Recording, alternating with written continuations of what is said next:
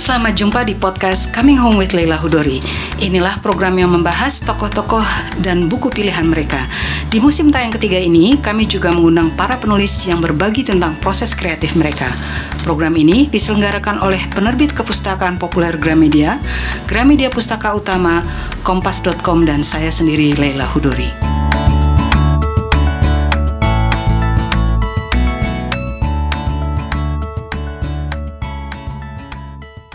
Raden Saleh Syarif Bustaman kembali duduk di dipan.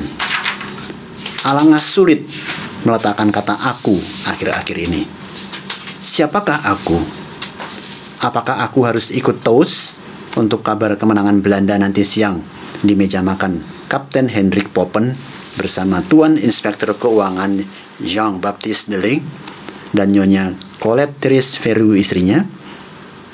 Atau merenung saja di sini? Mereka-reka sedang berbuat apa kakanda tercinta di tanah air. Halo,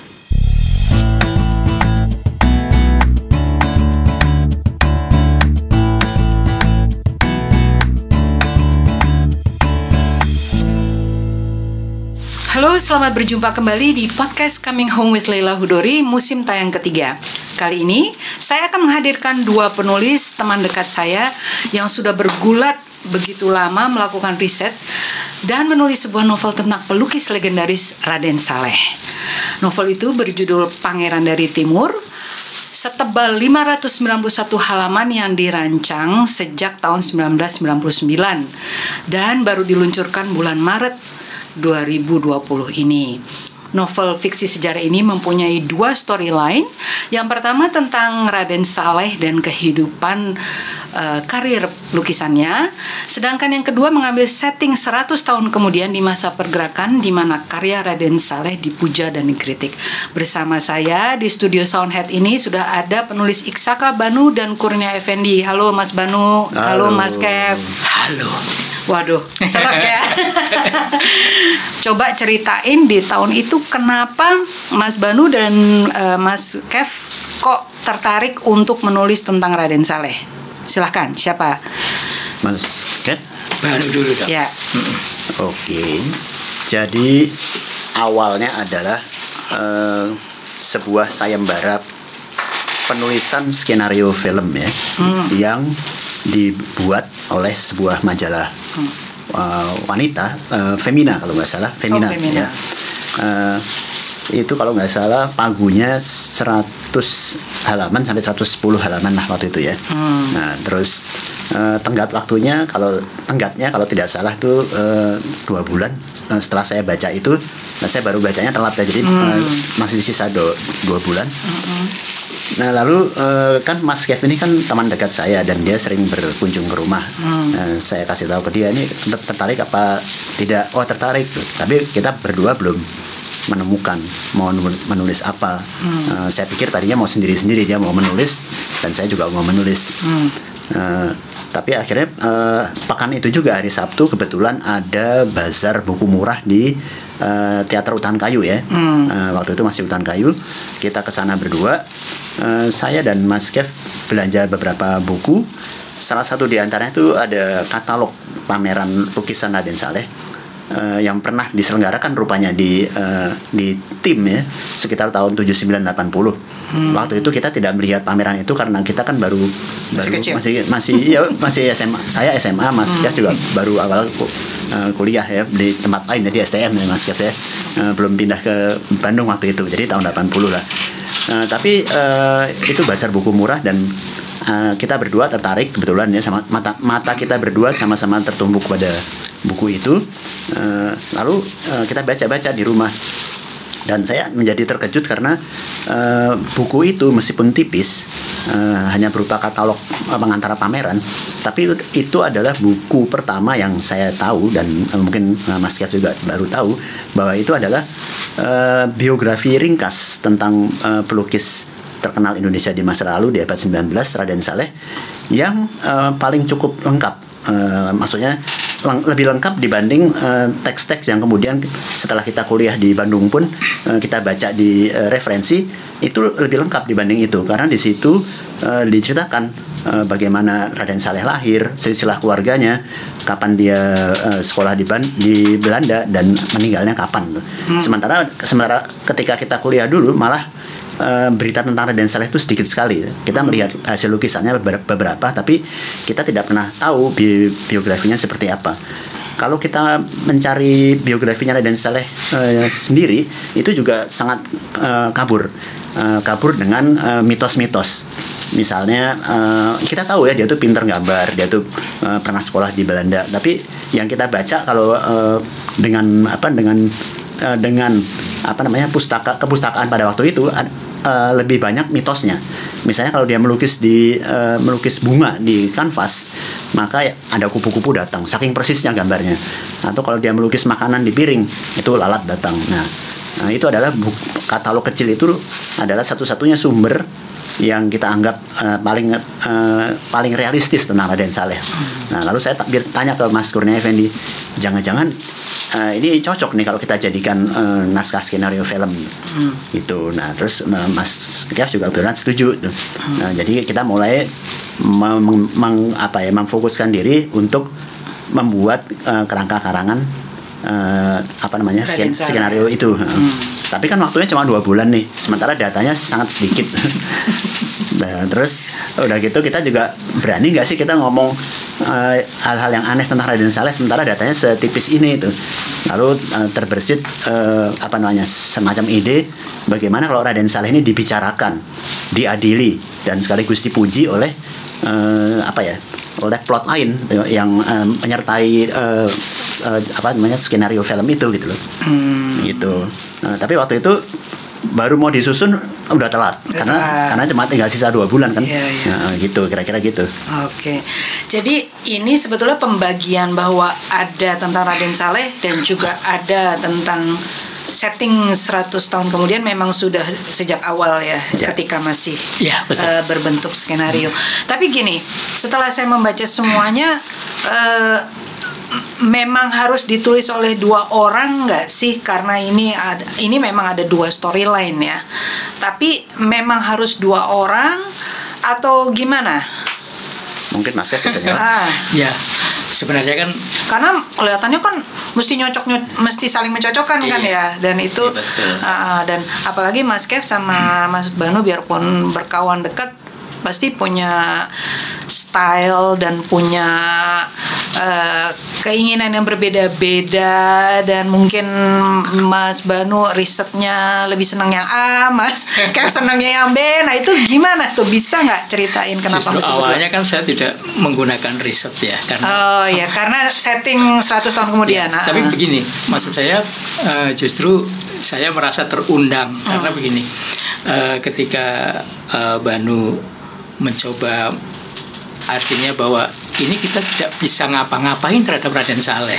Maksudnya kita mau ngomong dia nasionalisme, eh, nasionalis atau dia seorang oportunis. Tuh. Itu pengarang kayaknya kok jago banget hmm, gitu kan. Hmm, hmm. Maka kami meminjam tokoh-tokoh uh, fiktif, yang ya? uh, uh, nanti hmm. akan berdebat untuk membicarakan Raden Saleh. Hmm. Nah, menurut Banu uh, yang cocok menulis tentang itu adalah saya hmm. karena uh, kemudian tokoh-tokohnya itu kan akan terlibat dengan urusan cinta, hmm. uh, apa perjuangan dan sebagainya yang hmm. yang uh, lebih istilahnya kalau ngomong seratus tahun kemudian kan uh, gayanya mungkin lebih cair, lebih yeah. uh, apa relax dan hmm. lebih apa me- apa istilahnya lebih sedikit liar, lebih modern dari sebelumnya ya. Begitulah kira-kira. Dan itu menganggap bahwa saya yang, yang cocok begitu. Nah saya kira uh, karena kebetulan Raden Saleh ini kan dalam bayangan kami ya. Kalau tadi Banu merasa bahwa mitosnya itu datang dari kepustakaan dan sebagainya, kalau saya justru saya ingat itu dulu nenek saya yang sering bercerita tentang Raden Saleh gitu ya. Mm-hmm. Dia itu ya begitu. Jadi uh, seolah-olah itu sebagai tokoh dongeng gitu. Mm. Tapi pada pada uh, pada waktu yang sama tahun sembilan puluh sembilan itu kami mm. mengetahui bahwa oh ternyata dia manusia biasa gitu. Mm. Dan dan disitulah kami kemudian mulai menulis meskipun ya tentu saja seperti yang tadi Banu bilang bahwa e, referensinya masih terlalu ringkas ya, terlalu sedikit ya, kira-kira. Hmm. Itu. Eh, ini karena lagi ngomongin e, bagian Mas Kev ya. Jadi gini, uh, untuk uh, pendengar yang belum membaca, memang buku ini masih sangat baru, jadi silahkan membelinya. Ini uh, kalau bagian Mas Banu itu bagian tentang Raden Saleh ya. Raden Saleh dari muda, dari dia masih uh, disebut uh, Sarip ya, Sarip Sarip, Sarip Saleh sampai uh, apa seluruh karir lukisannya kemudian di Uh, ceritakan ketika dia di Belanda, dia ke Paris, dia ke Jerman dan seterusnya.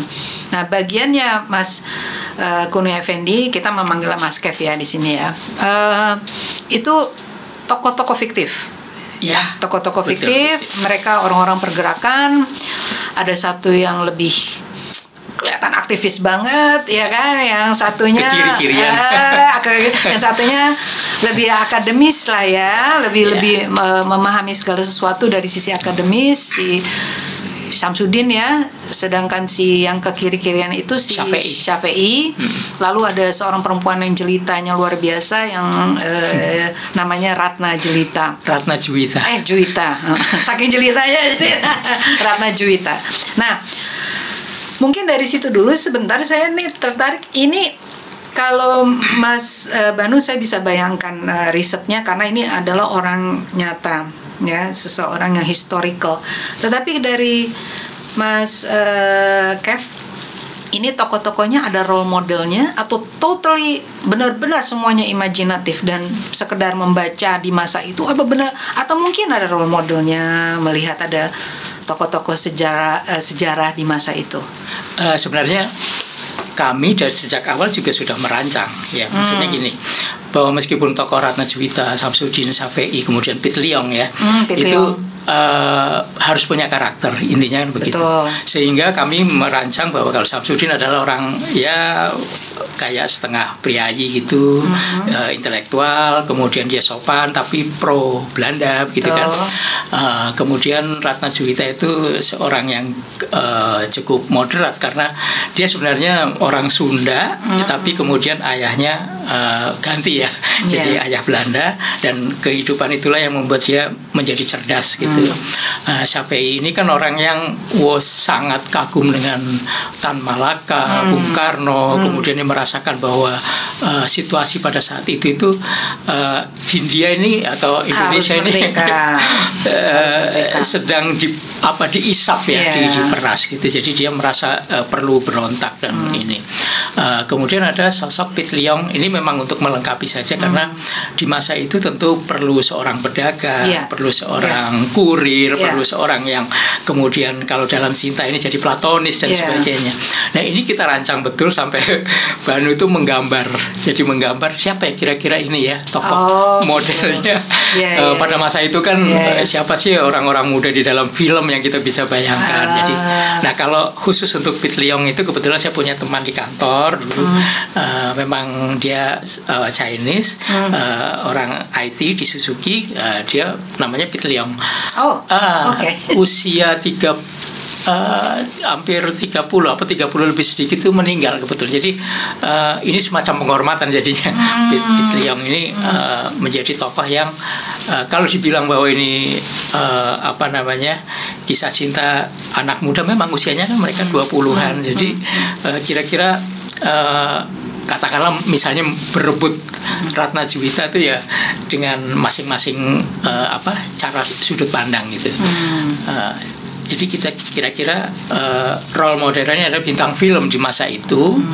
Kemudian uh, kita mencoba uh, karena latar belakangnya Bandung, tentu saja latar Sunda yang kita gunakan. Hmm. Nama-nama Sunda misalnya. Hmm. Sampai kita mikir ini nama Sunda ini uh, nama orang desa apa nama orang kota, itu sampai kita pikirkan. Hmm, oke, oke. Jadi tokoh-tokoh yang dibayangkan ngambilnya dari film, tapi jadi bukan dari tokoh sejarah di zaman itu ya? Uh, bukan. Tidak. Bukan, bukan ya? Oh. Bukan. Jadi lebih untuk bayang-bayang wajahnya ya? Ya. Fisik, karena fisik. Kita ah, paham, paham, paham. Nah, sekarang ini yang yang yang menarik nih. Uh, ini kan dari tahun seribu sembilan ratus sembilan puluh sembilan sampai dua ribu dua puluh ya. Uh, ini kayaknya novel terlama yang pernah diciptakan. Pengakuan, gitu ya. Uh, apa namanya? Penerbitnya uh, juga begitu, menunggu uh, terlalu lama. Paling paling lama gitu, hampir putus asa gitu yang nungguin. Uh, ini masing-masing pasti mem- mempunyai kesulitan yang paling sulit gitu ya di masa berapa sih dua puluh satu tahun ya. dua puluh satu tahun ini yang paling sulit itu adalah apa uh, ketika menulis? Uh, saya yang jawab ya Mas dan ya? Meriset dan menulis uh, yang paling berat itu memang memang mencari datanya sih. Oh, nah, okay. Jadi kita harus ingat uh, waktu dimulainya buku ini tahun sembilan puluh sembilan hmm. itu uh, internet memang sudah ada tapi masih susah lah ya. Jadi uh, beda, kita mau apa datanya juga nggak, dan saya nggak ngerti waktu itu cara mengoperasikan internet bagaimana. Jadi hmm. uh, awal-awalnya saya dengan sangat bersemangat pergi ke uh, apa arsip nasional ya, ANRI ya waktu itu ya. Hmm. Nah, kalau untuk mencari uh, data-data uh, tahun-tahun uh, abad sebelumnya.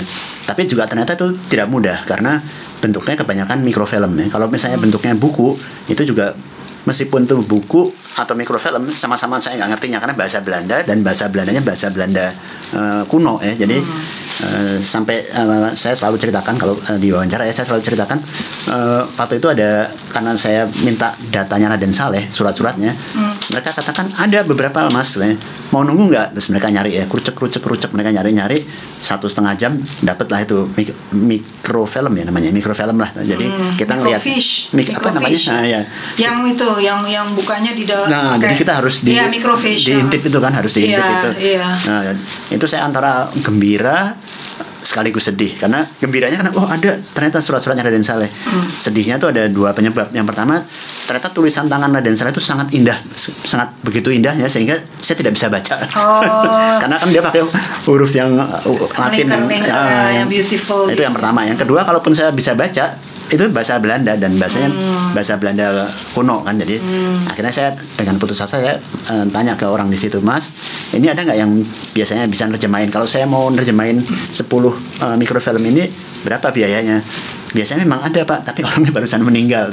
Jadi jadi saya berpikir wah ini memang kayaknya sudahlah lupakan dulu yang ANRI ini, mungkin kita cari data yang uh, gampang dulu, gampang-gampang dulu. Misalnya tentang pergerakan nasional itu mungkin lebih gampang. Hmm. Jadi saya mulai berburu uh, pergerakan nasional, mulai berburu apa kehidupan di Digul segala macam itulah. Kita berburu sambil sekali-sekali kalau ada buku-buku uh, yang membahas tahun seribu tujuh ratus sampai tahun seribu delapan ratus langsung saya beli. Hmm. Untuk membuat minimal atmosfernya. Sampai suatu hari Uh, jadi ini uh, kayak kerja detektif. Jadi ini deduksi ya, deduksi jadinya. Yeah, yeah. Uh, sampai satu hari ada buku Silang Nusa, uh, itu Denys Lombard. Di situ hmm. dikatakan uh, Raden Saleh pernah di persis seperti itu. Jadi per, uh, di Belanda kemudian apa namanya? Uh, dia punya teman-teman uh, uh, krem de la krem yang yang apa uh, sampai yeah. ke itu. Jadi saya pikir wah ini udah mulai terbuka nih. Hmm. Uh, ada nama-nama disebut. Nah, nama-nama itu saya cari. Itu kan ada na- disebut nama-nama kan. Hmm. Oh, kalau itu saya mulai nyari biografinya si uh, misalnya si siapa namanya Anton Scher. Hmm. Karena disebutkan di situ mereka sering berkumpul di Maxen, hmm. di rumah uh, seorang jutawan uh, pemilik pabrik gas di Maxen namanya Anton Scher. Nah, itu di situ ada beberapa beberapa uh, apa namanya seniman di situ kan termasuk Raden Saleh. Hmm. Nah, sudah kebuka kan oh ada Anton Scher. Saya cari itu. Nah, sampai akhirnya suatu hari uh, tahun dua ribu tiga lama sekali ya dua ribu tiga itu mulai ada mulai ada internet kan. Kok tahun dua ribu tiga kita lagi ngapain? Lupa gue presidennya berapa kali ganti tuh. Lalu ada teman mengatakan coba iseng-iseng cari di Yahoo Group kan banyak tuh yang diskusi-diskusi. Itu masih Yahoo Group ya? Iya masih Yahoo Group. Ada mailing list. Bener-bener tuh mailing list. Yeah. Jadi saya iseng-iseng uh, enter uh, kalimat jadi apa uh, Raden Saleh mailing list Yahoo Group. Masuk tuh hmm. tiba-tiba masuk dan saya gembira sekali karena di situ pas saya baca ya kan mereka meninggalkan jejak percakapan kan. Yeah. Di situ waduh ini dia yang saya cari tuh. Di situ ada Werner Kraus yang belakangan ini menulis buku ya. Yeah. Waktu itu dia belum menulis buku waktu itu ya. uh, Werner Kraus, kemudian ada Helena Villard itu uh, apa namanya uh, sejarawan dari Prancis, kemudian ada Marie Odette Scalier itu juga dari Prancis tapi dia lebih konsentrasi ke uh, gurunya Raden Saleh, uh, Payong, Payong. Uh, jadi saya pikir ini dia nih tuh. Jadi saya seperti anak kecil yang kehausan atau pengen beli balon, saya nanya ke mereka segala macam sampai orang-orang di situ heran. Kamu itu mau nulis apa katanya? Saya mau nulis nulis novel, novel tapi kok serius kayak gini tuh. Iya, hmm. soalnya belum ada data seperti ini di di apa di Indonesia tuh. Karena saya begitu lugu, mereka malah membanjiri saya dengan banyak data itu. Jadi saya bersyukur sekali uh, dalam tujuh kali percakapan panjang ya, saya dapat data-data penting.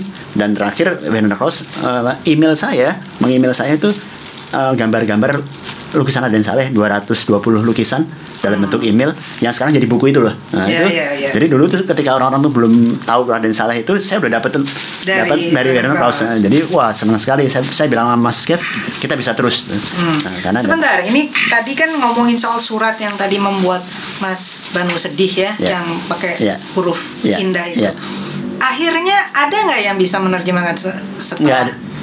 Nggak ada, karena saya juga langsung putus asa. Jadi saya pikir oh, udahlah. Jadi ini buku ini dibuat tanpa akhirnya tanpa ada yang menerjemahkan surat-surat tadi. Nggak ada, tapi uh, saya lewat mailing list itu saya bertanya dengan intens ke uh. uh, kadang-kadang yang bisa jawab tuh uh, dokter Werner Kraus, kadang-kadang yang bisa jawab itu Helena Villard, kadang-kadang okay.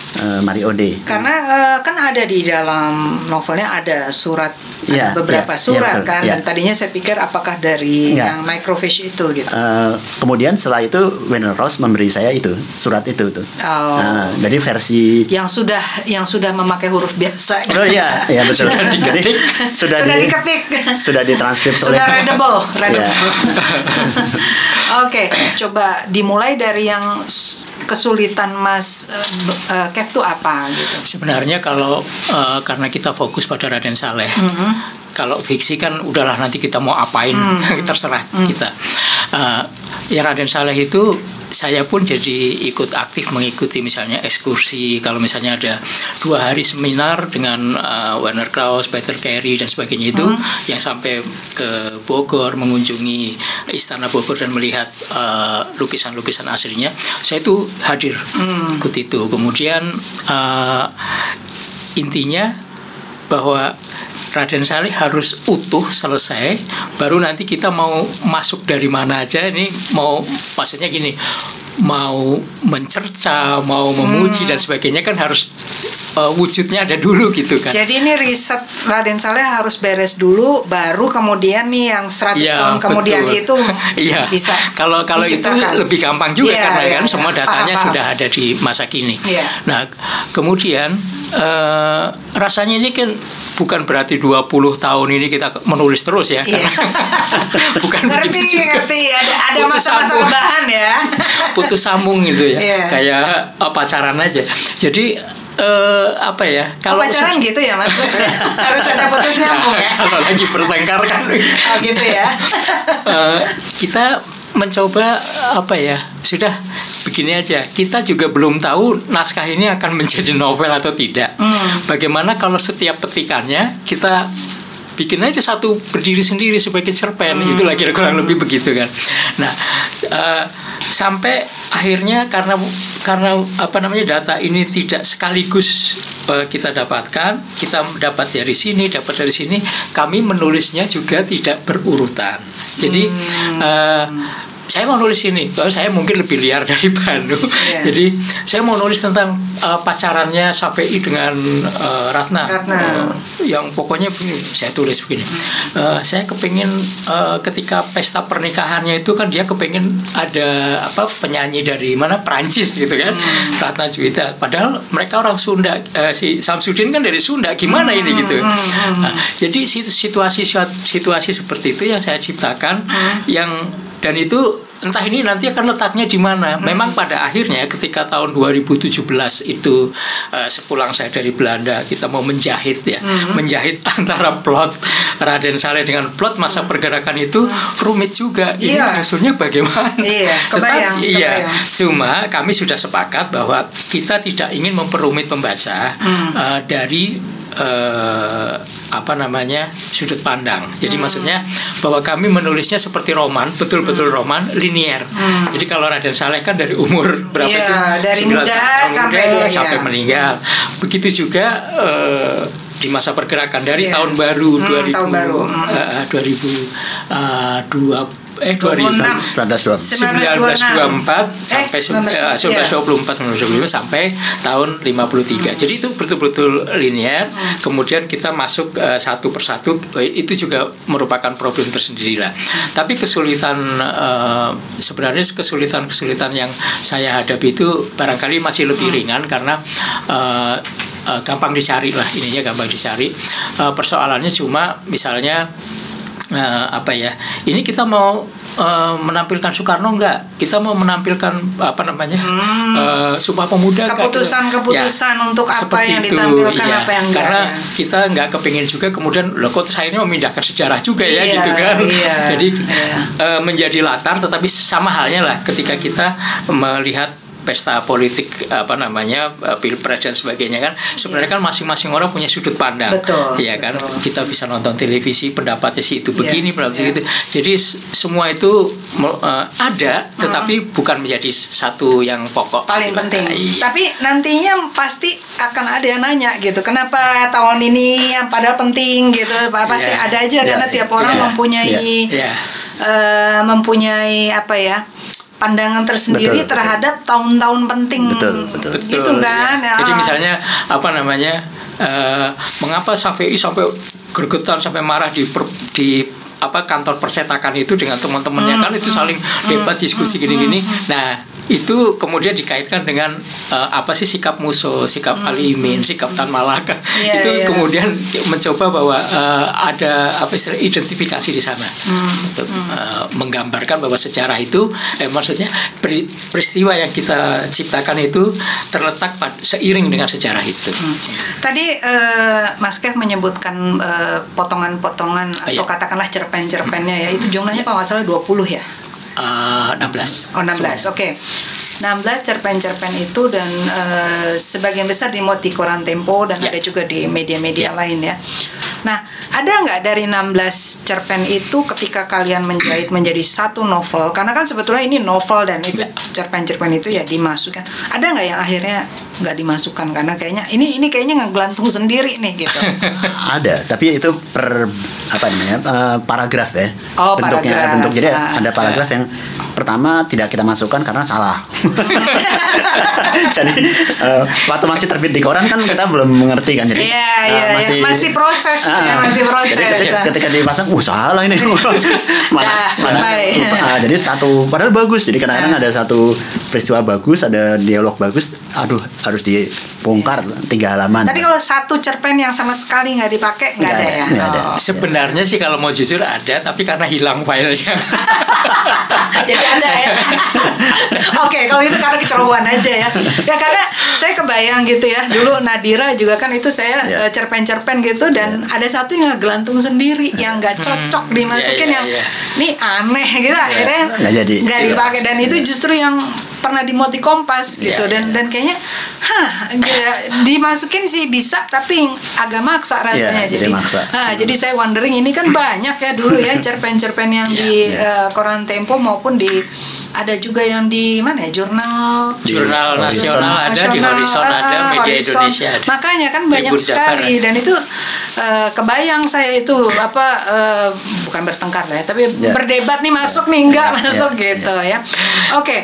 uh, Saya juga mau bertanya uh, sebelum kita nanti masuk ke bagian-bagian yang lebih ke dalam lagi, perbedaan apa antara Mas Banu dan uh, Mas Kev yang yang yang paling tajam uh, ketika menyusun atau ya menyusun ya, ya sebenarnya yang paling yang paling yang terakhir itu yang paling tajam perbedaannya dan biasanya siapa yang lebih menang atau yang ngalah siapa?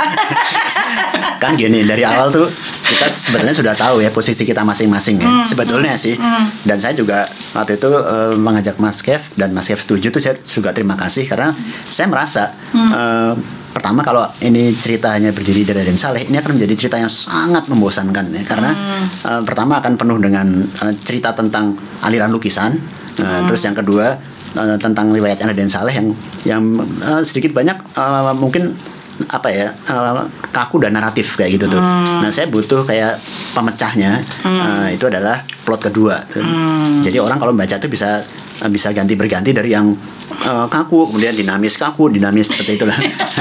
Nah, jadi karena saya menyadari diri sendiri bahwa saya tuh oh, saya sebagai pribadi saya pun mungkin orangnya lebih dingin dan kurang uh, apa ya, kurang emosional dibandingin Mas uh, Kev ya. Hmm. Kalau Mas Kev itu lebih dinamis dan dia juga punya jam terbang yang lebih tinggi untuk hmm. me- menulis cerita-cerita romantis. Jadi hmm. itu saya nyerah deh bagian itu tuh. Hmm. Uh, makanya saya me- merasa ini kita uh, cocok untuk berkolaborasi. Hmm. Tapi tentu saja setelah jadi Mas kan uh, bagi tugas saya menulis, Mas Kev menulis, kemudian kita menyatukan kan. Hmm. Nah, itu memang problem besar. Karena, iya, makanya. Karena kan tadi dibilang itu menyatukan. Nah, itu ada perbedaan, nggak ya. Ada perbedaan, cocok Ping, terus ya. Pinginnya kan uh, jangan ganggu punya aku, kamu jangan ganggu punya aku kayak gitu kan. Oh, tapi gitu. Ternyata kan nggak bisa, kita harus lebur kan. Nah itu, exactly. Nah itu yang kemudian, uh, tapi kita jadi belajar mungkin dua, karena dua puluh tahun ya. Yeah, yeah, yeah. Akhirnya kita belajar. Uh, misalnya Mas Kev satu hari mengatakan kok kaku banget sih itu. Ini bisa dipecah nggak? Misalnya gimana? Terus dia menuliskan ini kayak gini. Loh, kok jadi encer banget?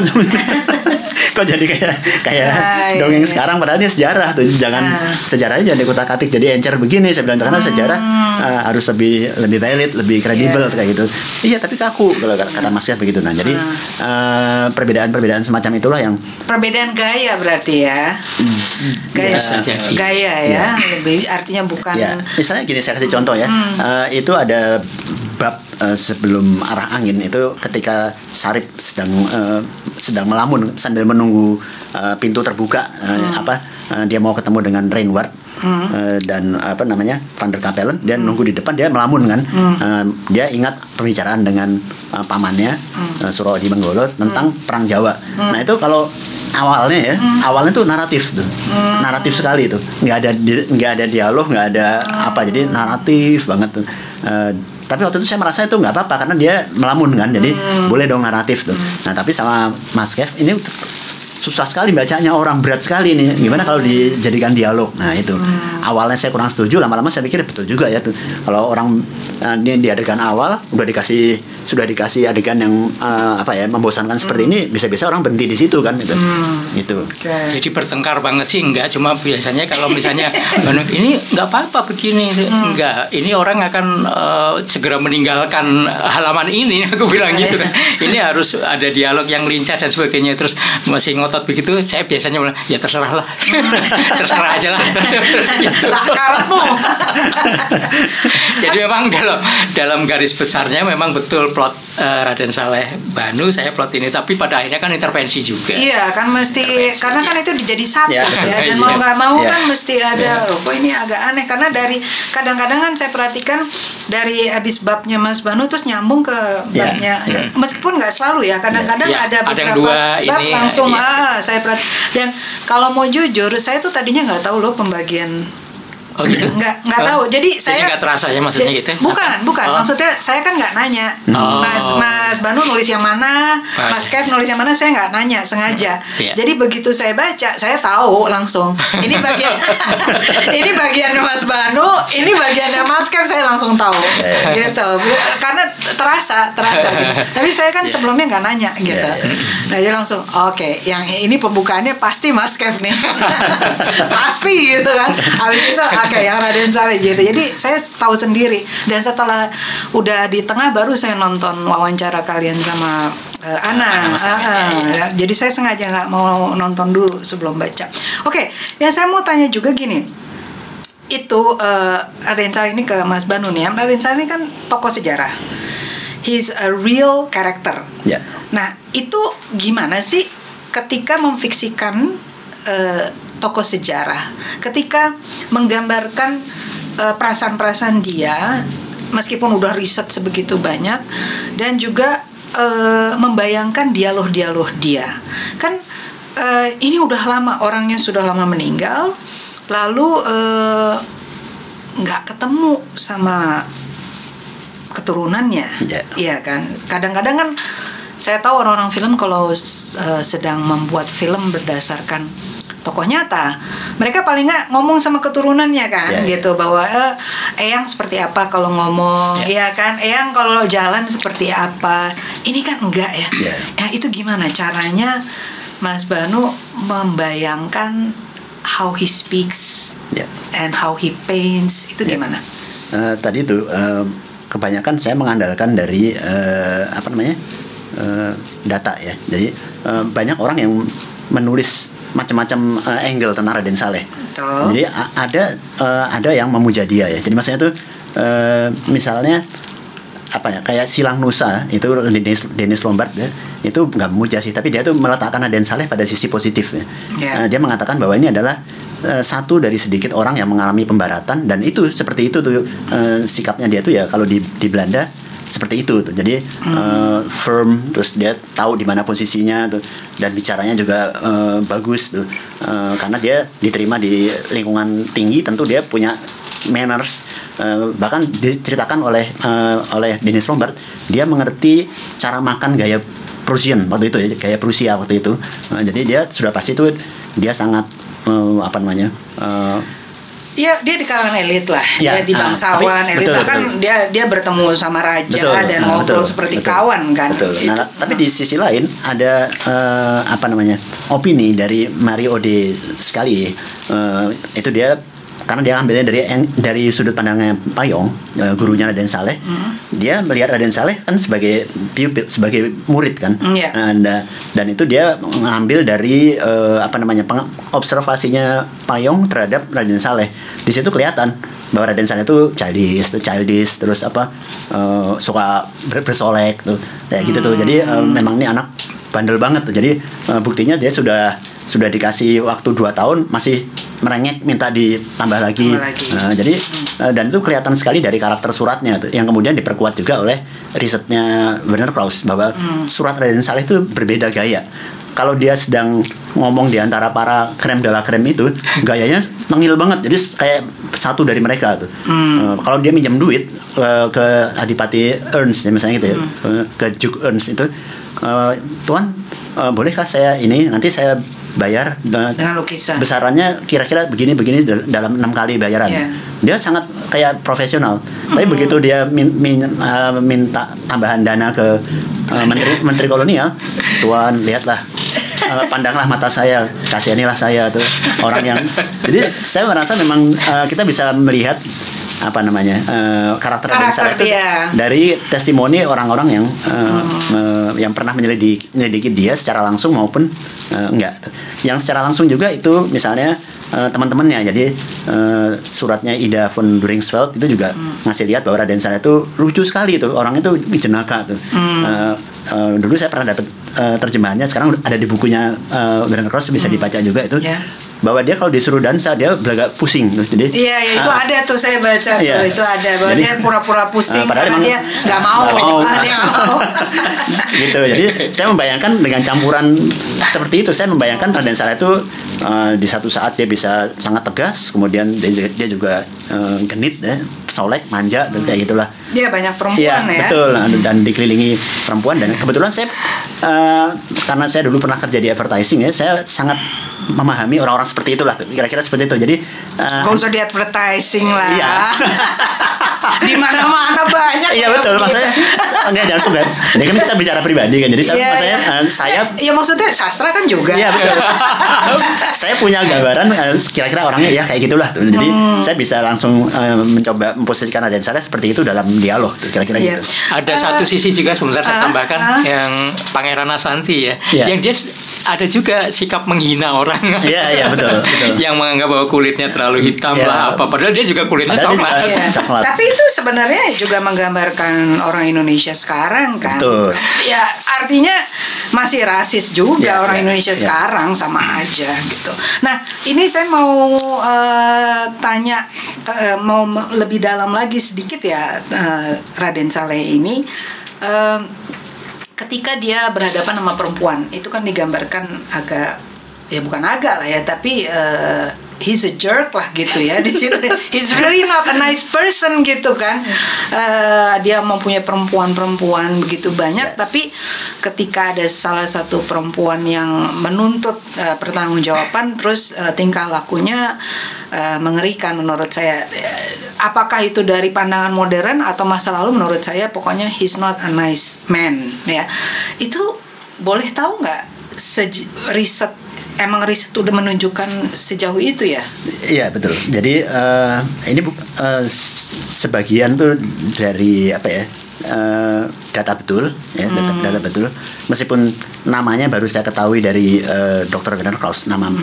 perempuan, nama perempuan, perempuan ya. itu. Hmm. Uh, tapi bahwa dia itu menulis surat kepada Menteri Urusan Koloni bahwa dia merasa terganggu uh, ketika sedang menikmati masa apa ya glamornya dia dan dia sedang berubah uh, menjadi pangeran kan. uh, kita kita uh, bisa baca di buku itu uh, bahwa ketika di Belanda dia itu uh, sebagai dandy ya dandy Belanda, pakai baju Belanda gitu kan, yeah, yeah. Uh, karena dia uh, apa ingin meninggalkan kejawaannya untuk untuk bisa menyatu dengan orang-orang Belanda, dia pakai baju Belanda. Tapi ketika dia di Dresden dia melihat ada peluang untuk bermain sebagai pangeran fantasi, hmm. karena orang Jerman tidak tahu bahwa Indonesia eh, Hindia itu seperti apa. Jadi ketika dia sedang bermain seperti itu dan mendapat pengakuan dari orang-orang kalangan atas, bahkan para ilmuwan yang berkumpul di tempatnya Mayor Anton Scher itu, tiba-tiba suatu hari datang si perempuan ini itu, hmm. si perempuan ini datang. Dan dia uh, ya dikatakan di, dia tuh mengganggu dalam tanda petik Raden Saleh. Uh, kita nggak tahu persis ya mengganggunya tuh, dia ada yang mengatakan dia tuh menuntut menuntut karena perutnya sudah terisi, hmm. tapi ada lagi yang uh, mengatakan bahwa dia itu cuma ingin minta duit, seperti itulah tuh. Hmm. Nah, gitu. Raden Saleh tentu saja terganggu karena uh, dia merasa nih kalau orang ini sampai dilayani sama dia kan ngacau skenario nya yeah, dia kan. Iya, yeah, itunya sih saya betul. Bisa lihat, cuman sikapnya itu loh kan, yeah, sikapnya betul. Itu yeah. yang saya sebel gitu bacanya. Oke, okay, jadi itu ada ada pustakanya ya, itu ada. Semua ya. Oke, okay, saya mau nanya, kalian ini sama-sama mempunyai kesepakatan nggak sih dengan uh, menggunakan bahasa? Karena kan ini kan yang diceritakan di tahun delapan belas sekian untuk uh, Mas Banu dan untuk Mas Kev tahun sembilan belasan. Uh, tahun sembilan belasan pun juga sebenarnya bahasanya juga berbeda dengan sekarang dua ribu dua puluh gitu ya. Nah, uh, gimana kalian menentukan bahwa oke, okay, saya mau menggunakan kata Tuan Saleh. Ya kan, instead of Saleh aja Tuan Saleh.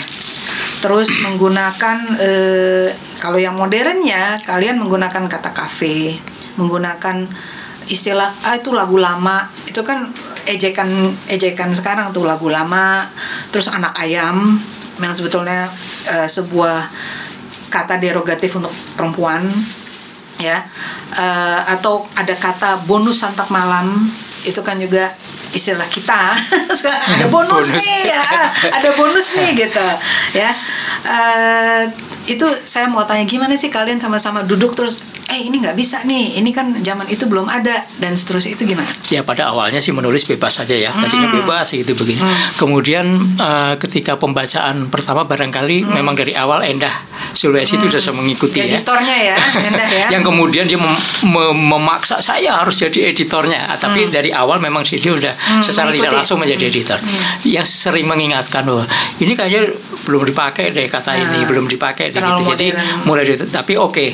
yang penting bahwa cerita ini harus jalan dulu, jalan dulu ah, iya. tidak terganggu. Iya. Kemudian kami mempertimbangkan kalau kata Anda itu kapan mulainya misalnya, hmm. kata beliau itu kapan, kata mantan itu kapan. Jadi oh, mantan baru banget. Loh, makanya ah. sehingga uh, kami mulai menyisir tuh satu persatu hmm. dihilangkan. Tetapi pada akhirnya kan ada juga yang uh, barangkali ini akan menjadi satu apa ya istilahnya uh, bukan selingkung sih, tetapi tapi yeah. bahwa supaya uh, mungkin lebih enak, lebih, lebih apa uh, sedikit lebih, lebih relax uh, lah ya, ya relax uh, uh.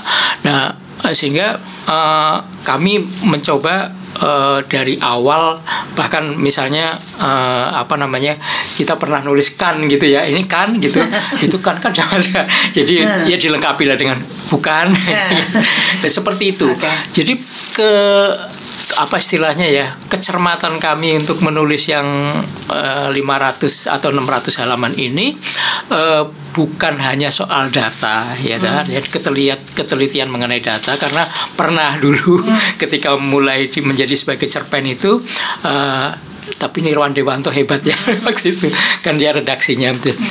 Ini uh, jangan salah ya, orang ini sudah mati loh pada waktu jadi ketika tahun uh, tertentu kalau nggak salah di Puriro Senau atau apa, uh, ada seorang pemain piano yang mengiringi waktu itu bertemu, tapi pada tahun itu orang itu sudah mati. Oh. Jadi nggak mungkin ini. Oh. Nah terus banyaklah yang misalnya kayak uh, kamu mau akan milih prajurit, laskar atau apa gitu. Hmm. Nah, terus kadang-kadang kita oh iya ya Nirwan benar juga nih. Yeah. Nah jadi bersyukur mendapatkan redaktur-redaktur yang hmm. uh, sangat peduli terhadap itu, uh, sehingga uh, kami ter apa istilahnya uh, menjadi terpancing untuk oh iya ini nggak boleh salah, ini nggak hmm. boleh salah. Jadi uh, tetapi ya sayangnya karena ini dibuat selama dua puluh tahun itu kan putus sambung. Yeah. Jadi kadang-kadang ya itu lupa lagi. Lupa gitu. Jadi ke- kami suka membaca ulang lagi. Nah, itu kan yeah. kita kumpul misalnya kita sepulang saya dari Belanda. Alhamdulillah K B R hmm. menyetujui saya berangkat. Nah, saya terus eh, apa namanya koresponden, maksudnya gini, komunikasi terus. Hmm. Banu, aku ada di di, di Den Haag nih. Hmm. Apa yang harus aku lihat? Oh, kamu harus ke Malieban. Hmm. Kenapa? Karena Raden Saleh pertama kali lihat sirkus di situ. Oke. Okay. Saya ke sana. Hmm. E, kamu harus ke Herengracht. Kenapa? Dia di keluarga Nibeling tinggal di situ pertama kali. Oke, okay, hmm. saya ke sana. Kamu harus di Prinsesgracht. Terus kira-kira gambarnya sama nggak yang saya tuliskan ini? E, tapi di sini saya nggak nemuin kincir angin. Udah nggak apa-apa. Nah, semacam itu kan nggak yeah, yeah, yeah. apa-apa. Saya pikir, hmm. oke okay, kanal ada, tapi kincir angin ini banyaknya di Leiden yeah, atau di di, di Den Haag kayaknya nggak ada yeah, gitu. Udah nggak apa-apa. Jadi begitu. Kami saling menyesuaikan aja. Hmm, Oke, okay. hmm? Jadi nah ini kembali ke bahasan nih ya tadi ya. Hmm, yeah. uh, jadi misalnya gini ya, saya mau nanya misalnya ketika kalian uh, memutuskan menggunakan kata yang menurut saya cukup baru, hmm. kan kalau kayak anda, ka, anda hmm. da, uh, itu beliau mantan udah, itu, beliau itu udah jelas enggak? Ya. Uh, kalau anda diganti apa sih? Tuanku ya. Tuan. Jadi, jadi kalau tuan. menyebut tuanku, ini tuan, ya? tuan atau, atau, ya. atau atau kamu kalau tuan saya, atau saya. Ya jadi saya ya oke. Okay. Uh, tapi kayak, kayak kata anak ayam apa itu baru itu itu itu very modern, akhirnya dipakai aja itu kenapa? Karena gimana sih itu? Ada, saya lupa. Ada ada ada anak ayam tapi maksudnya perempuan bukan anak ayam beneran. Ya, ya, nah, ya, ya. nah terakhir nih masih soal bahasa, memutuskan untuk um, ini kan dari orang ketiga ya menyebut Raden Saleh kalau lagi mau menarasikan Raden Saleh itu kan Raden Saleh ya, menggunakan uh, nama lengkap Raden Saleh ya, instead of Saleh ya, aja ya. Kecuali ketika dia masih muda ya, baru dipakein Sarip Sarip, ya, Sarip ya, Saleh ya, gitu. Nah kenapa harus lengkap begitu? Itu ada dua. Kayak kita misal Kartini, kita kan nggak terus-terusan Raden Ajeng Kartini kan nggak ya, gitu ya. Kita kan Kartini aja gitu. Ada dua alasan ya. Yang hmm. pertama itu ada beberapa Saleh dalam cerita ini. Jadi hmm.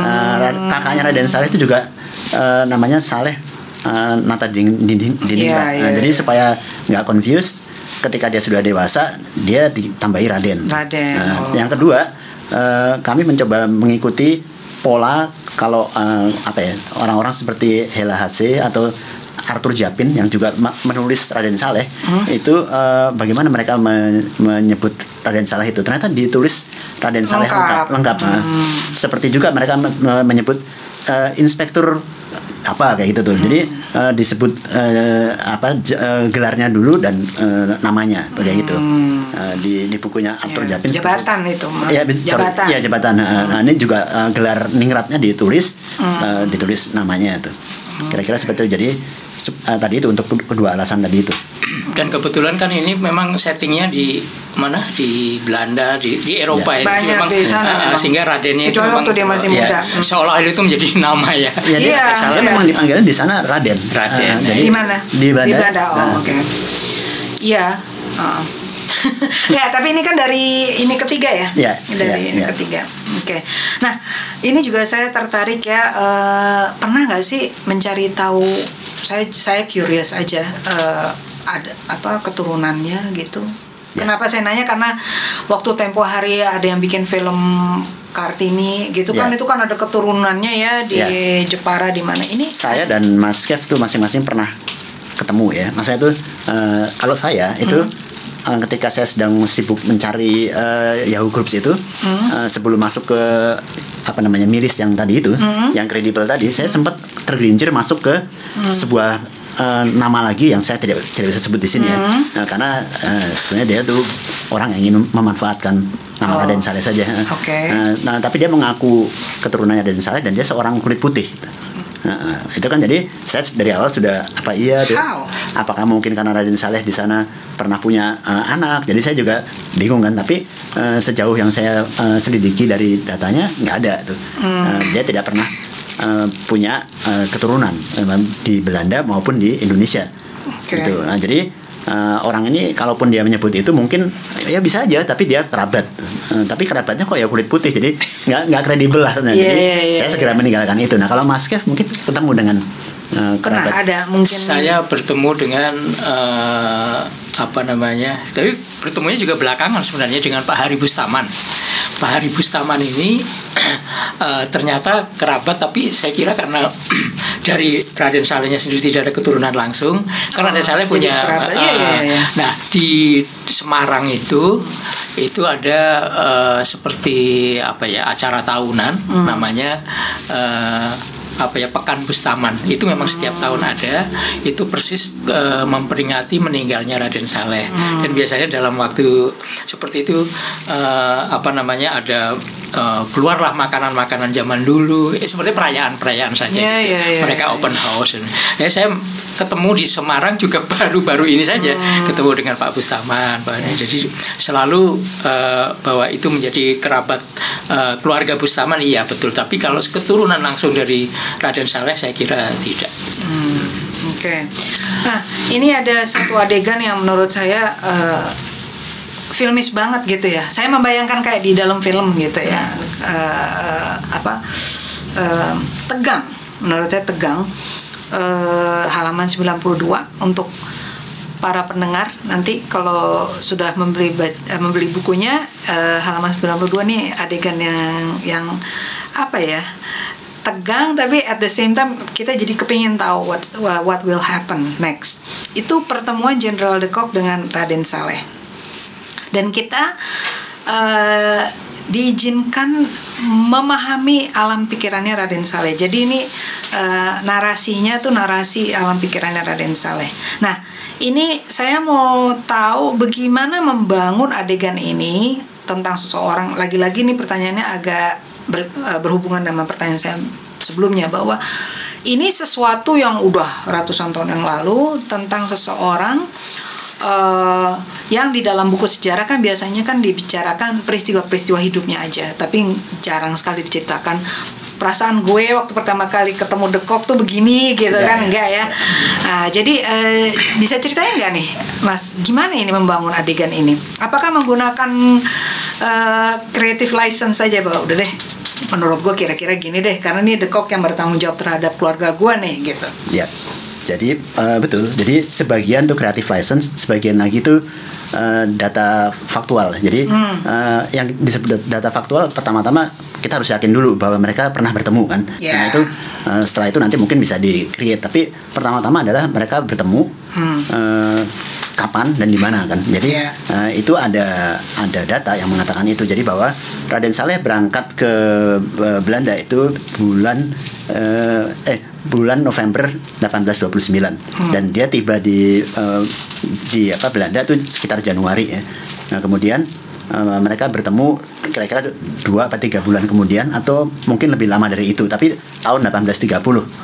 delapan belas tiga puluh itu uh, apa namanya uh, Perang Jawa sudah selesai. Uh, kemudian Uh, pada pada saat uh, dia berangkat ke Belanda pun dia sudah tahu bahwa pamannya meninggal di uh, di kapal hmm. uh, dan yang dia tahu siapa yang mengirim pamannya dan uh, kakaknya itu di uh, untuk di dipenjara di dalam fregat itu adalah De Kock. Hmm. Nah jadi uh, saya uh, berpikir bahwa uh, ini bisa dibuat sebuah uh, kisah uh, hmm. tentang pertemuan itu dengan membawa beban pikiran Raden Saleh yang campur aduk ya. Hmm. Uh, dia bukannya tidak tidak peduli itu, dia ketika berangkat pun dia bingung kan. Uh, hari itu dia menerima kabar pamannya meninggal, hmm. tapi dia juga nggak bisa me- mengelak karena dia pengen sekali belajar uh, di Belanda. Yeah, nah, jadi yeah, yeah. Uh, keterlaluan kalau dia tuh sampai nggak berangkat tuh, karena yeah. ini luar biasa, jarang yeah. sekali kesempatan ini. Nah, terus yang kedua tuh tadi itu uh, ada fakta bahwa memang mereka ketemu. Uh, Raden Saleh waktu itu masih magang dan dia uh, magang di tempatnya Krusman. Nah, kita tahu pada zaman itu pelukis pasti punya asisten kan, jadi yeah. pelukis menggambar main figurnya, kemudian Uh, murid-muridnya ini menggambar uh, pemandangan di belakangnya segala yeah, macam. Yeah, yeah. Nah, dia diserai tugas untuk menggambar latar belakang yang ada di belakang lukisannya De Kock itu, karena uh, pura-puranya gambar itu adalah menggambarkan De Kock ketika sedang ada di Hindia. Hindia. Uh, yang tahu persis uh, keadaan di Hindia kan Raden Saleh. Yeah, yeah. Nah, jadi hmm. dia bagian belakangnya itu yang samar-samar padahal sih ya. Hmm. yang yang yang menggambar yeah. yang dikasih cuma warna yeah. itu dia tuh. Yeah. Uh, ya, m- mungkin masih murid baru jadi dikasihnya yeah. tuh nggak terlalu penting lah yeah. tapi mereka ketemu di situ hmm. gitu deh. Jadi uh, saya mencoba dengan creative license membuat dialog itu tuh hmm. uh, jadilah uh, adegan itu, adegan tegang. Ya, ya kalau di film tuh kira-kira itu akan dibikin bener-bener lama gitu, karena ini uh, pertemuan uh, nggak ada saat, musik ya, nggak ada uh, musik. Benar-benar yang tegang gitu. Jadi, jadi De Kock ini kan terkenal, yeah, ya kan, yeah. dia terkenal sekali dan Raden Saleh yeah. tentu saja terkenal. Tapi kita tidak pernah tahu, paling nggak awam tidak yeah, pernah yeah. tahu bahwa mereka pernah bertemu yeah. dan apa perasaan yeah. uh, Raden Saleh ketika bertemu yeah. dia. Apalagi kan kalian ini di Uh, balik bukunya kan ada pertanyaan yang yeah. nanti akan saya tanya di ending. Okay. Siapakah Raden Saleh itu, nasionalis atau oportunis? Yeah. Nah, kita akan tanyakan terakhir ya, atau pahlawan atau pecundang ya kan. Oke. Okay. Nah, um, saya mau tanya, apakah kalian kan sama-sama berdua alumni F S R I T B? Itu uh, membantu nggak sih menulis ini? Karena kalau saya nih da- dari awam nih, ini saya melihat, wow, uh, ini harus ada, apa namanya, harus paham sejarah seni rupa. Bukan soal yang romantik apa segala macam, enggak. Tapi bahkan juga harus tahu gaya. Harus tahu bagaimana melukis. Saya orang yang benar-benar zero knowledge tentang lukisan. Ini sampai harus tahu bagaimana bentuk sketsa, bagaimana memegang, uh, apa namanya, uh, pensil, ben- bagaimana memegang kuas dan sebagainya. Artinya kalau saya yang menulis ini, ini bisa bukan dua puluh tahun, bisa lima puluh tahun risetnya gitu loh. Nah, apakah uh, membantu gitu loh? Apakah ada ada andilnya sebagai uh, alumni dari F S R atau sama sekali ini memang dari zero nih pengetahuan ini? Sangat membantu lah. Nah, hmm. kita pernah ya tadi itu pertama kenal Raden Salehnya, kedua kita uh, di seni rupa sudah lihat ya alat-alat untuk melukis itu seperti apa, hmm. orang orang mau melukis itu seperti apa. Uh, kemudian uh, tarikan garisnya seperti apa hmm. dan uh, aliran-aliran itu bisa dipelajari kan, jadi yeah. uh, jadi kita uh, sangat membantu itu yeah. uh, di apa kita bahwa kita pernah berdua pernah kuliah di seni rupa tuh dan kalian berdua bisa gambar. Iyalah, iya iya banget. Yeah. Nah, kalau Mas uh, Kev gimana? Uh, termasuk juga bahwa kami pada saat menulis ini juga belajar. Maksudnya gini, kami di seni rupa itu kan melihat ada seni lukis, hmm. ada seni grafis, hmm. ada seni keramik, ada hmm. seni patung. Hmm. Kemudian di seni grafis itu kami mengenal, saya dulu ikut hmm. minornya itu. Yeah. Jadi ada litografi, ada cetak dalam, ada sablon, ada seluruhnya. Loh, ini ternyata di zaman dulu. Uh, udah ada. Itu sudah ada. Uh. Kayak lukisan-lukisan Delacroix yeah, gitu kan. Yeah. Terus apa Rembrandt, sama hmm. termasuk uh, apa namanya Raden Saleh juga ada hmm. yang di hmm. istilahnya direproduksi ya mungkin ya. Yeah, yeah. Dengan itu saya membayangkan betapa Uh, apa luar biasa. Yeah. Uh, jadi sembari jalan kami juga sebenarnya belajar karena belajar keluarga, lagi ya? Betul ya hmm. belajar. Oke, okay. uh, ini ada satu pertanyaan ya, waktu hmm. soft launching kalian itu kan saya lihat ada timeline yang di ya, dipajang ya, ya. ya. Itu membantu sekali, membantu sekali untuk saya gitu ya. Dan saya agak sayang juga ternyata kok nggak ada di bukunya gitu. Saya saya foto gitu dan se- beberapa kali kalau saya lagi baca saya menengok foto saya gitu karena nggak ada di bukunya. Kenapa itu nggak dimasukkan? Ya. Karena kalau saya saya bakal masukin gitu. Itu uh, sebenarnya sih banyak ya yang ingin kita masukkan ya, termasuk uh, lukisan-lukisan Raden Saleh. Jadi uh, kita tadinya cita-cita awalnya adalah ketika kita membahas lukisan yang diperdebatkan, uh, figur lukisan itu ada di situ sehingga orang bisa tahu oh itu yang di itu yang sedang dibicarakan. Uh, betul. Tapi iya. belakangan ya mungkin karena pertimbangan harga ya, takutnya kalau itu ongkos produksi. produksi oh, uh, karena nanti, itu harus berlipat-lipat ya, gitu ya. Dan semakin mahal bukunya nanti semakin sedikit yang beli kan. Jadi hmm. padahal ini kita ingin mahal nggak apa-apa mas, dua puluh tahun riset. Ya kalau yang ada yang beli kan susah juga. Sebenarnya kan kami juga agak uh, menyesalkan ini u- ukuran yeah. usia ya. Yeah. Wah kecil banget fontnya gitu. Oh iya, fontnya kecil memang untuk untuk kita ya. Iya. Oke, okay, nah ini uh, kita udah mencapai uh, almost almost uh, di ending ya, sebelum nanti masuk ke audience question. Ini Raden Saleh semakin bab kesini ya, semakin menuju ke tengah sampai ke ending itu makin lama makin anti hero. Artinya di awalnya ketika dia uh, masih Sarip Saleh ya, kemudian masih awal kita masih sayang sama dia. Lama kelamaan udah di tengah, apalagi udah tingkahnya terhadap perempuan dan kemudian ya itu yang tadi Mas Banu bilang tingkahnya dia kalau lagi sama kolonial seperti apa ya kan. Ya ada kesenimanan yang agak nyebelin sih gitu ya. Tetapi juga kita jadi mulai meragukan, hmm, ini uh, dia ini sebetulnya siapa gitu ya. Uh, saya sekarang jadi mau tanya, uh, menurut Mas Banu dan Mas Kev, uh, saya nggak tahu apakah sama atau enggak, dia ini siapa? Is he uh, pahlawan atau pecundang? Dia ini uh, apa ya? Uh, nasionalis atau oportunis? Itu pertanyaan yang kalian tanyakan tuh saya ingin tahu jawabannya. Ya, kalau dari kita sendiri sebetulnya nggak boleh ya menjudge begitu ya. Yeah, boleh aja dong. Ya, tapi kita tuh. Nah, tapi saya gak, bertanya sebagai eh, bertanya sekarang ya. as, as, as narasumber saya gimana? Setelah dari riset itu dan setelah menulis uh, Mas Banu sendiri. Nah, kalau apa? Saya dan Mas Kev sejak awal mengatakan bahwa kita sedang menulis manusia biasa, a human being lengkap hmm, lengkap dengan lengkap dengan segala, segala kelemahan dan kelebihannya. Betul, yeah. Jadi betul sekali. Jadi uh, biarlah ini semua dijabarkan hmm. uh, kelebihannya dia itu apa, kelemahannya itu apa, kemudian masing-masing orang uh, akan menarik kesimpulan siapa dia seperti hmm. itu. Jadi uh, memang dia tuh betul ada bab-bab yang bahkan kita sendiri ketika nulis ih kok jadi gini. Ternyata tuh, orang kok gini sih? Uh, ada satu bab ketika dia selesai uh, sedang dituduh sebagai pemberontak. Dia bahkan mengatakan bahwa mungkinkah saya yang sudah puluhan tahun di Belanda uh, dan uh, dapat bintang dan uh, menjadi juru gambar Belanda hmm. mau melakukan perbuatan perbuat pemberontakan dan perbuatan nista seperti itu. Hmm. Tidak Tuhan dia bilang hmm. itu. Jadi loh ini oh, ya. Tapi di sisi yeah. lain ketika dia uh, sedang melukis Diponegoro dia ber api-api yeah. mengatakan bahwa Belanda itu semuanya bangsat. Jadi yeah. uh, dan saya ingin menunjukkan pembelaan saya kepada Diponegoro bahkan lewat lukisan. Yeah. Kalau kita lihat lukisannya itu sangat emang sangat uh, berbeda dengan berbeda. Jadi kelihatan sekali dia mem- merancang detail. Jadi misalnya Diponegoro kalau di lukisannya Pileman uh, kan digambarkan loyo tuh. Yeah. Di lukisannya dia tuh melihat ke kiri. Oh, sangat yeah. apa lihat gitu. Uh, biarpun dia ditangkap tapi dia yeah. kelihatan. Dan kita bisa lihat pesan yang ingin dia sampaikan. Si De Kock itu kalau di lukisannya Pineman sebelah kanan kan, hmm. kita tahu bahwa kanan tuh baik kan, jadi hmm. nah ini dia sama dia diputar ditaruh arahnya, ditaruh sebelah kiri dan yeah. dipelototin oleh Diponegoro yeah. tuh. Nah, jadi dia sengaja mengibliskan si De Kock, si De Kock itu, yeah. si Belanda itu gitu, yeah. dan kepalanya kemudian kita lihat dibuat besar, bukan karena dia uh, dia memang dalam satu dan lain hal kurang pandai anatomi, tapi dalam hal ini mm. dia sengaja membuat pesan-pesan seperti itu tuh, mm. bahwa Belanda itu berkepala besar tuh, meskipun di lukisan lain uh, enggak ya.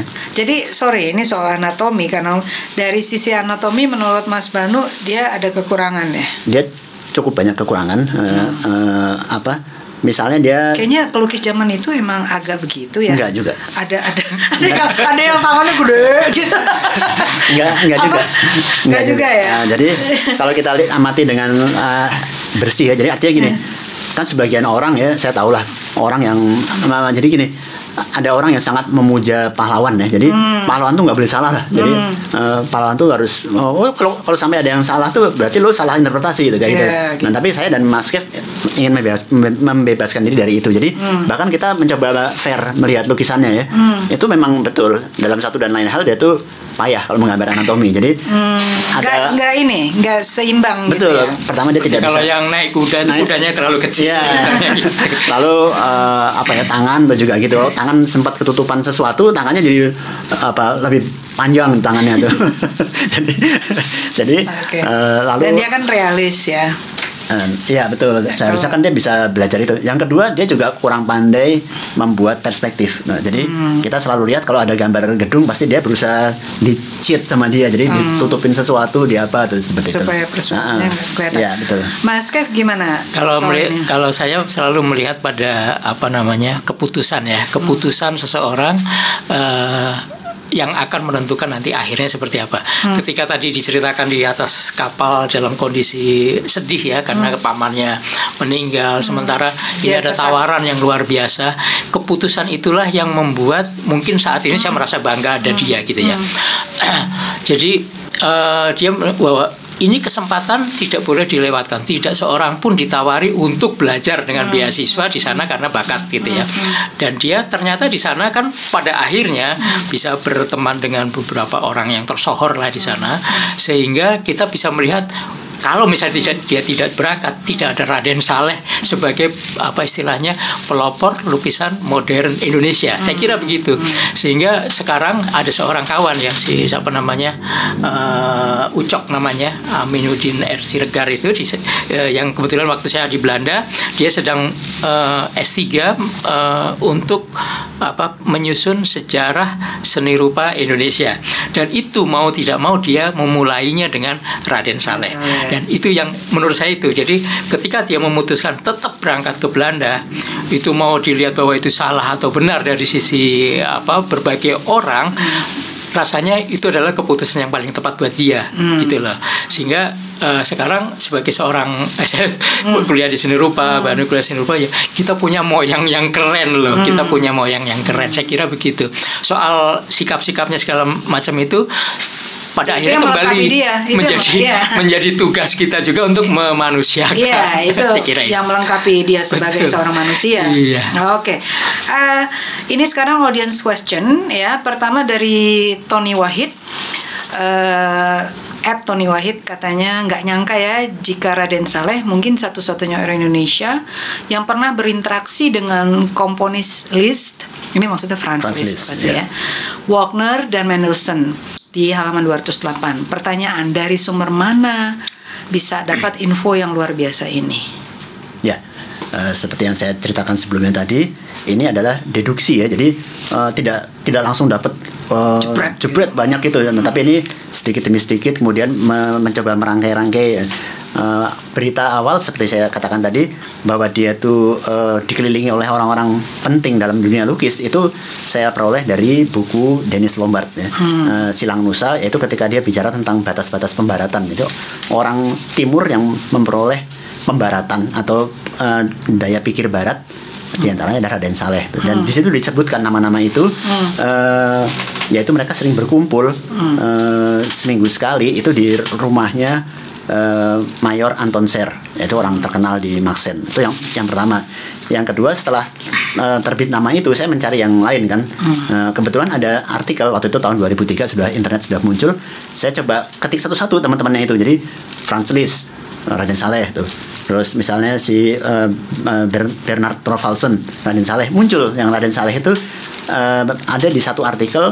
Uh, si uh, pematung itu, si uh, Trovalsen itu sedang berkunjung pada tahun delapan belas empat puluh satu ke Maxen, uh, dan dia sedang mau bikin patung Cupid apa uh, yang terkenal itu, jadi apa uh, de, apa malaikat cinta ya, hmm. Cupid kan, hmm. Cupido. Uh, apa, nah, ya, dan terus uh, dia uh, nginep sehari uh, eh, dua dua pekan ya hmm. di tempatnya uh, Anton Scher. Di situ dia bertemu dengan orang-orang itu, hmm. uh, jadi dikuatkan. Jadi sudah tadi sudah ada itu. Hmm. Ini di di dalam di dalam uh, testimonialnya si uh, Trovalsen ini dikatakan bahwa dia duduk di situ menjadi model dari dua orang pelukis. Yang pertama Raden Saleh, yang kedua itu uh, tunggu namanya uh, Christian Dahl, Johann Christian Dahl. Jadi ada di, dikasih lihat gambarnya, okay. Dia sedang berdiri dan dilukis oleh dua orang itu. Nah, jadi semakin kuat kan, oh betul, berarti memang dia bertemu dengan orang-orang itu tuh. Nah, oke. Okay. Jadi ini uh, perjalanan panjang dan berliku yeah. untuk menemukan siapa yeah. aja sih yeah. yang ditemukan oleh yeah. uh, yang ditemui oleh yeah. Raden Saleh. Nah, terakhir uh, terakhir setelah dua itu ya, itu ada di dalam, silakan dilihat nanti dicek di buku uh, Keraton dan Company. Hmm. Itu di situ uh, juga uh, ada tuh apa uh, apa namanya uh, keterangan ini itu. Oke. Okay. Uh. Terima kasih. Jadi mudah-mudahan Tony Wahid uh, Ma, kalau mau ngecek di buku yang Den- Denys Lombard tadi ya, yeah, uh, salah yeah, satunya. Yeah. Ya, oke. Okay, sekarang uh, dari Ed Martinus Danang, apakah sastra sejarah bisa menjadi alternatif pembelajaran sejarah di tingkat sekolah? Mungkin Mas Kev mau jawab? Ya boleh. Ini kayaknya Mas uh, Banu udah pernah jawab ini di, di dulu waktu yeah. Teh dan Pengkhianat. Saya juga barusan men- membaca manuskrip uh, seorang penulis M C Alif. Uh, dia kayaknya mengingat masa lalunya ketika sekolah di Tarakanita itu ada guru sivik. Dulu sama sivik ya, keluarga negara ya. Uh, keluarga P M P. Negara. Ya. Uh, itu begitu apa namanya menariknya guru itu sehingga murid-muridnya sangat senang dan ingat semua apa yang dia ceritakan karena dengan pandainya dia bisa menceritakan misalnya Jean-Jacques Rousseau seperti apa nih, itu bukan bukan teori atau textbook tetapi dia menceritakan peristiwanya ini ini ini, ini. Nah, hmm. siapa nah dia mengatakan begini ya. Nah saya pikir uh, sepanjang sepanjang uh, gurunya bisa bukan, ya satu itu yang kedua saya apa novel ini misalnya uh, memang me mendasarkan kepada data-data yang otentik saya kira. Hmm. Coba bayangkan kita sampai berliku-liku ke sana, nabrak ke sini gitu kayak karambol aja kan, yeah. sampai menemukan sesuatu.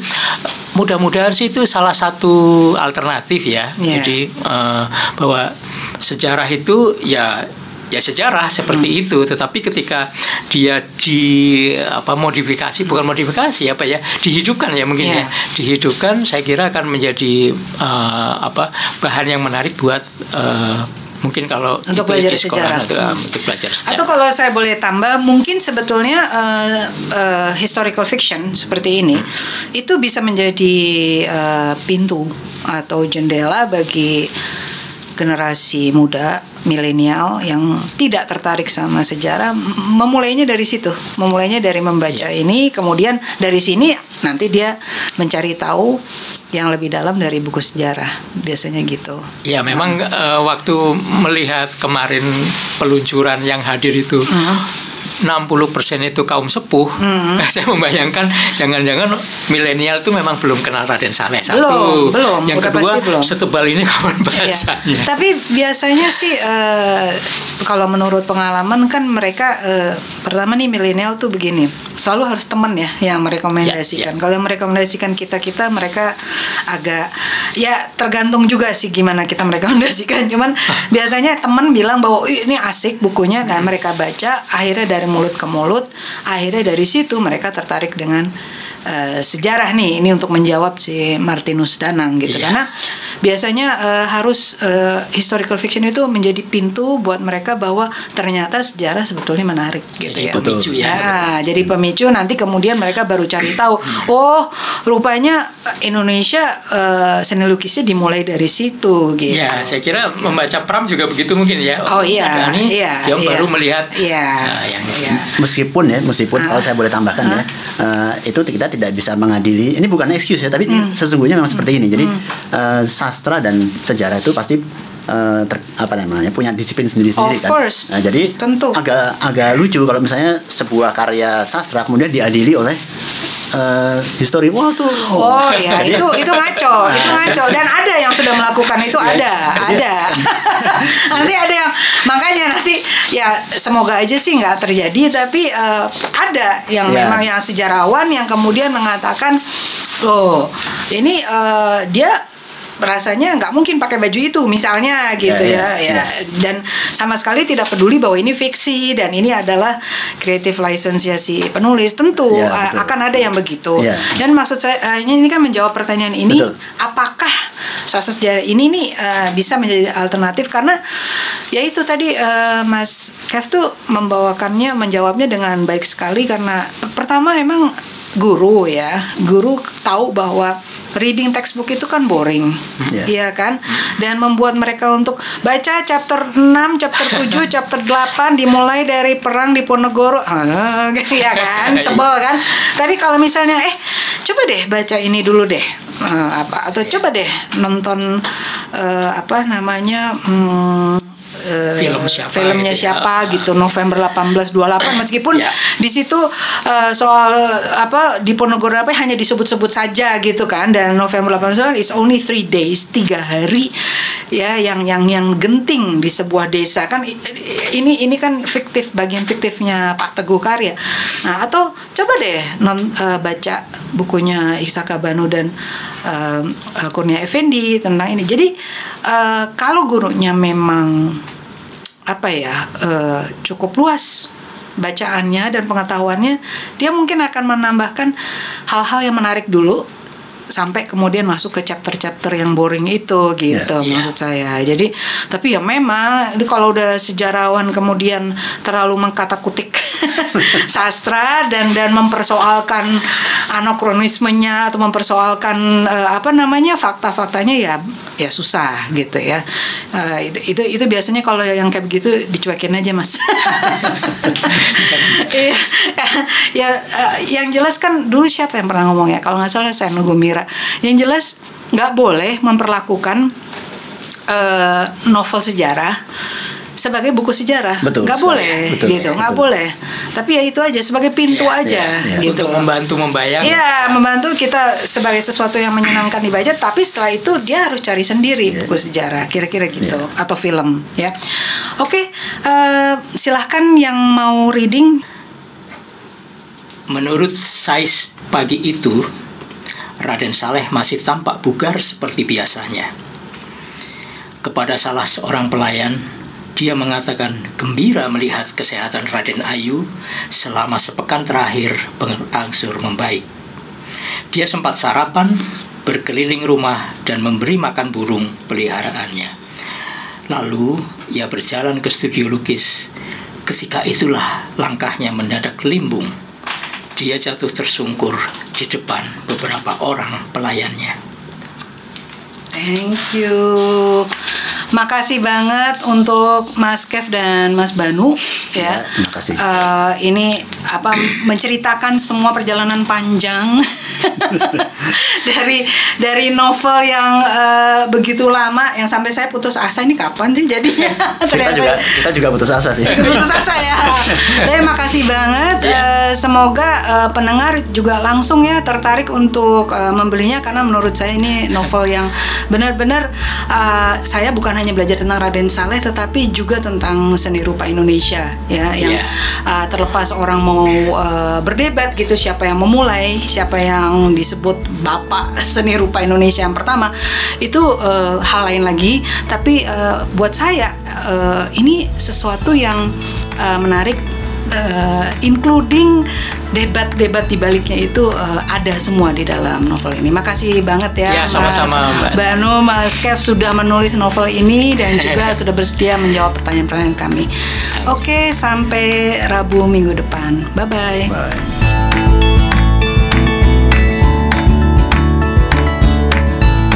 Terima kasih sudah mampir mendengarkan diskusi podcast kami. Jangan lupa tekan subscribe atau follow dimanapun kamu mendengarkan acara ini. Program ini juga didukung oleh Femina Media dan Soundhead Studio.